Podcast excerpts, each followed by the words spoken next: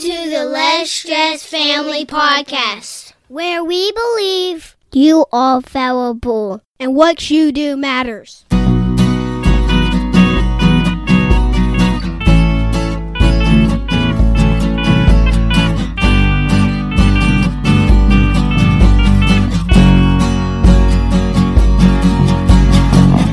This is episode 139. I am Justin Wood. And I'm Shauna Wood. How are you, honey? I'm well. How are you today? I am great. We are going to continue uh, part two of What I Wish I Knew. These are quotes from Robin Sharma. I really like this guy a lot. And the reason why we're doing this is because information does not equal transformation. And we talked about this last episode. People are just becoming more and more foolish especially just dialogue and lack thereof. And I mean, like personal, interpersonal skills are just terrible. and no one's listening to each other. I won't say no one, but it's just like we're losing wisdom. We're becoming more and more foolish. And I mean that as a whole society um, because we have to stop and listen to uh, each other. And I had this quote here knowledge is learning something every day, wisdom is letting go of something every day. So, honey, what are you going to let go of? I feel like I've let go of all kinds of things as I have aged, especially unrealistic expectations of myself and others. Right. Um, you know, whenever I think about wisdom, I think about King Solomon. The literature records that actually he became king. He inherited the throne from his father David. And one night he had an encounter with the Lord during a dream.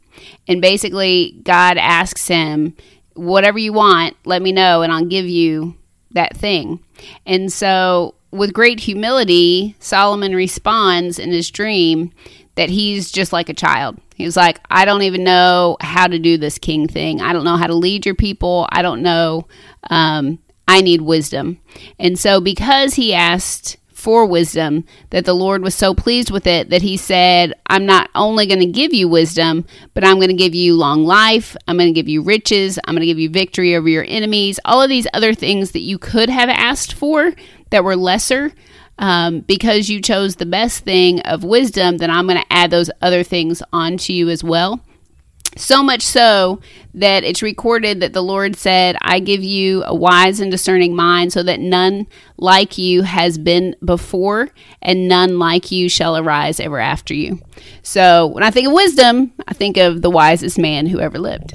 Yeah, and then Solomon, poor Solomon, he uh his wheels fell off at the end of his life. he just went. He didn't apply wisdom. You know what I mean? And so I think that's the danger for all of us. We'd be like, "Oh, I'm the." I mean, imagine dealing with him as your husband. I am the wisest man in the world. oh, I was hoping you'd snort that out your nose. I just took a big drink of coffee and I'm about to spit it all over your face laughing.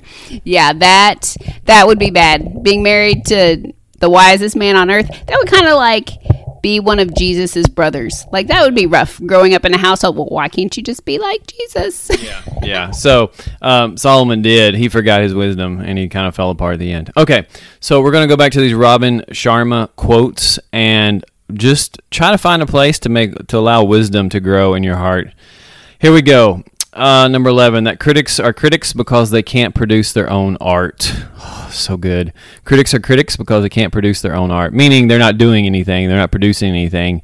Even like, I don't mean like just building a house or producing music, but like they're not producing like necessarily love in their heart or in each other or kindness. They're not producing those. And our, our pastor, Gene, talked about, um, our pastor, his name is Gene, he talked the Sunday sermon talking about criticism is just how easy it is to go to criticism as the solution when it never it never brings you a good answer you know if you stay in criticism. Is that right honey? I can testify to that one. That is not helpful. And you know i think before each of us has that in us that we would we would criticize something but i think there's wisdom in before i criticize i need to try my hand at that you know um, because i can put down what somebody else's carpentry skills are but until i pick up a hammer and nails and try to create something yeah, I don't need to criticize. Yeah, and that's like especially in sports, you have the uh, Monday morning quarterbacks who say my team should have, would have, could have, and they can't even throw a football like ten yards. You know what I mean? Like, what would you do with those dudes coming after you to tackle you and rip your head off? And I can't believe our quarterback, whatever. You know what I mean? It's just like okay, all right, number twelve. Uh, well, actually, we just we edited through this so we can make this episode in time. Um, that deep change is meant to be uncomfortable. Ouch. And I think that this is what stops us so many times because we have something new we want to do or we want to accomplish. But the deal is, if you want to do something new, then you have to become that new person who can do that. And that means you have to leave being the old person. But our that's what we're accustomed to. We're accustomed to being the old person, so that's going to put us in something that feels unsafe because it's new. And our brain's like, whoa, whoa, whoa, whoa, we've been doing really good right here. Why are you messing with things? And then I'm like, yeah, you're right. I just won't become uncomfortable here. And that's part of we need to do a story about narrative, but the narrative in our head, you know, if you believe you're chicken little and you believe the sky is falling, or you're to li- you are going to live like the sky is falling. And we talked about that in one of our episodes recently about the imposter syndrome. It's it's a real deal thing when when you are changing and becoming someone new, you actually have a new character in your narrative in your mind. And you're like, whoa, whoa, whoa! I don't, I don't remember this person in this script. We can't, we can't do this. And cancel the show, right? And that's where we go. All right, uh, here you go. You can read the next one. I'm gonna get a drink of coffee. I'll try not to say anything funny so you spit your coffee out. okay, that kindness is more powerful than brilliance. I love this. I enjoy reading biographies of people who have lived and gone before me. And one of them that I enjoyed reading was Mother Teresa's biography. Um, and, you know, I think about her. She was such a powerful woman and the impact that she had on the world was so great. But I don't know that she was necessarily like Einstein brilliant, but the kindness that she manifested every day in her interactions, whether that was with an orphan on the street or that was coming before the UN, that kindness was her power. Right. And and we saw that her impact. We never met her, but when we lived in well in Ethiopia in the capital, they had a AIDS orphanage that was a Mother Teresa AIDS orphans, and so all all the kids there had AIDS.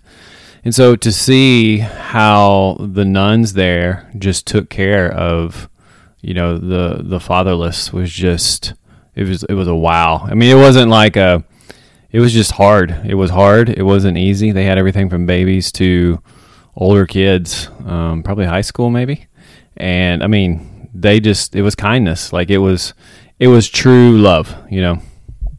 Yeah, that's what because there was a law that you couldn't adopt anyone who had HIV or AIDS. So once a child had that diagnosis and was there, they were going to be there until they were an adult. And so those nuns were their sole source of love and support and that kind of thing. All right, here is another tip of what Robin wishes he knew when he was 25 that sleep is a top performer's secret weapon. Yeah, and I know we talked about sleep a lot, but it is just so hard to get the sleep that you're supposed to get. Um, and what I'll notice is I'll get good sleep, and then a couple of days I'll just cheat myself sleep, and then I'll hit a wall and be like, "What's wrong with me? Am I getting sick? I just need more coffee. What's wrong with me?" And I'm like, "Oh, I haven't slept enough." You know, that's a that's not a good cycle. If I could just get eight hours of sleep every night, and it's my fault, I could blame you, I guess, or my kids. Yeah, and this is one I've struggled with most of my life, um, but I feel like I'm finally gotten it through my thick skull.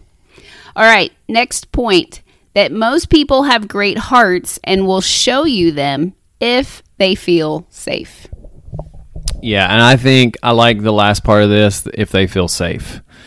And we have experienced that with foster kids in our own home where we did everything that we thought we could possibly do so that they would feel safe, but they still didn't feel safe, right? They they just had a lot of things that they needed time to work through, um, and they had to be willing to work through some of that. So, but there were times we did touch that where they felt safe enough to share, maybe part of their heart about something or whatever. So there was a little bit reward there, but I think in our society today, um, compare that our society today, where I don't think people feel very safe, and people are operating. And I mean, some people don't feel physically safe, but other people just don't feel emotionally safe or whatever to the point where they can really just share their heart with each other. And I think all of our memories, like going back to grandparents or whatever fond memories you have, there's always a feeling of safety there that of spoken or unspoken. You're like, I'm in a safe spot. I feel good here. I think that's like childhood memories are like that. And anything with trauma, I don't feel safe here. I, I want to leave. I want to leave quickly. Like that's trauma. Yeah, and I think, you know, I do believe that most people have great hearts. I mean, we've been fortunate enough to travel through a lot of different countries and have friends that represent a very diverse group of faith backgrounds, of ethnicity, of all of these different things. And for the most part, the people that I've met have been fantastic. Um, but I think also that I have the mindset that someone is going to be fantastic until they prove to me otherwise. Um, so some of that is seeing what we're looking for. All right, next point on our list. Once you dream up the what, the how always falls into place. And this was one. I'll, this is the one I was like, nah, let's skip that. And you're like, no, no, no. I like this because I think this is a good one sentence summary of like vision boards. When people create a poster that has all of the different things that they are wanting in their life from, you know, maybe that's a relationship or maybe that's financial success, maybe that is a family relate um, anything and they put it on there, I think the process of becoming clear in our own minds of what it is that we want, because I don't think most people know what they want. And so once we get to the point of clarity on that, then the how, all the pieces to make it happen, that's kind of the easy part. And it tends to just happen. Um, but we have to be really clear on it first. Yeah, and we just actually did this for family devotional. As you were talking, I was thinking about it. We read about where Jesus, uh, ruler, comes to Jesus and says, "Hey, I want you to come to my house, put your hand on my dead daughter, and and raise her from the dead." And Jesus like, "Okay," and I was like, "This was a time where this person had to tell Jesus what to do." The kids are like, "Whoa, you can't tell Jesus what to do." I was like, "Yeah, he did," and but he was very clear his what and how you're going to do it, and he was he was serious. He was he was ready to go after it. So, all right, um, that life uh, number twenty. Well, I guess twenty doesn't matter, but that life expands to the size of your vision. And I think about my kids on one some days, like maybe they're inspired, they read a book, they watched a movie, they watched something, and they're like, "Dad, as soon as we finish our homework, we're gonna go outside in the woods, and we're gonna." And they have this whole scenario in their mind of what they're gonna do, and they're gonna build forts, and they're gonna go out, and they're gonna work, and they're gonna whatever, and they'll go out, and their whole day is full to the point, like at dinner time. Like, have you seen the kids for four hours? Nope, I haven't seen them. They came in to get a drink of water, but that's it. Um, and and their day is so full because they have such a vision for what it's supposed to be like. Then other days, maybe a rainy day or whatever, or they've been in trouble or who knows what, but they're like, I'm so bored. I've got homework to do and I finished that. I don't know what I'm going to do. This is my life. But, you know, it, it says in Proverbs that where there is no vision, the people perish or people cast off restraint. And if you don't have a picture in your mind about what, what you're going to be doing, you just you don't you don't grow. You don't you don't expand. You don't whatever. Do you have anything you want to say about that? You did a good job. okay. Hey, I want to do this one. It's not marked, but I'm going to do it. That is wiser to master 10 books than rush through 100 books. Dr. Terry uh, Daniels is, we just say Dr. Terry. I was like, he has a last name. Dr. Terry Daniels. He um, he's the one who wrote the foreword to the devotional book that I wrote, and he has been a huge influence in our life. And I was talking to him when we, when we first met him. I was like, "Hey, what books do you read or whatever?" And he's like, "Yeah." He's like, "I pretty much just go back and read the same books over and over again." And it really like messed with my head. I was like, "What?" I mean, he's obviously very educated. He's very influential. He's very everything. And he was like, "Yeah, I just go back and read the same books over and over again." Because if they're really good and they spoke to me before, I just go back and let them speak to me again. Basically, is what he said. I was like, really? And so that really impacted me because then I just went back instead of trying to look on Amazon for a new book I would love to have. Um, I just went back to our bookshelves and just started rereading books. it was awesome. Very cool. Okay, we're getting down to the end. That creativity demands solitude. And I think this is so true. And I think we could expand this to say it needs space. It needs physical space, it needs time space, and you have to have space by yourself, I guess, part of that solitude.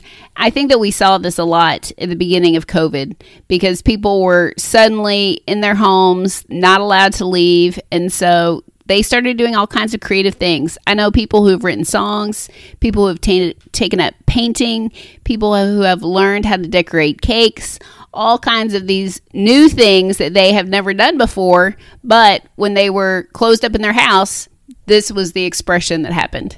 Right. And I would say anytime we get into a rut, that I get into a rut, it's because there's a lack of solitude and there's a lack of just being aware of myself. I just get stuck in the busyness. And then there's just no creativity in our family. It's like there's just that lack of creativity. Um, I feel all around. Do you feel that way? Are you okay? well, and part of it is, I think, you know, obviously this is more so for introverts than extroverts because a lot of times I'll get my great ideas after having a conversation, whereas you get a lot of great ideas after you've just been by yourself for a while. All right, last but not least, we wanted to highlight this last lesson that Robin Sharma had on his list of what he wishes he knew when he was 25 that real success means being yourself. And I think that this is, there's a couple different ways you can actually spin this and play it out. One of them is realizing that being fully you is important. And success isn't convincing everybody that you're just like this other person. Success is being you, the valuable person that you are. That's what we say. You are valuable and what you do matters. Right. No, that's good. I think you got to be and and it all the other stuff. It takes it takes effort to figure out who you are. And it's a growing process and you've never arrived, but you can always push ahead in whatever area. So we did these 2 days and there's more. I'll put the link in the, the 25 things that he says. Uh, the whole point of these past two day uh, two two podcasts have been to allow wisdom to grow in your life. Look around. Don't be an idiot. don't be don't don't forsake wisdom um, because I feel like uh, our society is just becoming more and more foolish uh, with interpersonal relationships, with how we talk to each other, how we disagree with each other. All these things are just foolish. The way that the way that we're handling it. Not that we all need to agree. I don't think that at all. But I think the way we interact has to be full of wisdom, not whatever this is in our life. So, uh, find wisdom, look for it, search it out in your life, and hopefully these quotes kind of got you maybe thinking about how to practice wisdom. There's a whole book in the Bible called Proverbs. It's full of wisdom, um, especially if you get a good translation that you can understand really well. It's really good. Like we um, we went through was a lot of the proverbs with our kids. Uh, we need to redo that. But anything else you have? That's about it. But we want to make sure that you do connect with us. Um, so you can do that on Facebook if you look for the Less Stressed Family. You can connect with us on our website, lsfpodcast.com. You could hang out on, check out Shauna's Instagram account, which is Shauna Cherie Wood. Um, or you could email us at woodfamily at lsfpodcast.com. But as usual, the most important thing that we want you to remember is that you are valuable and what you do matters. Have a blessed day. Thank you.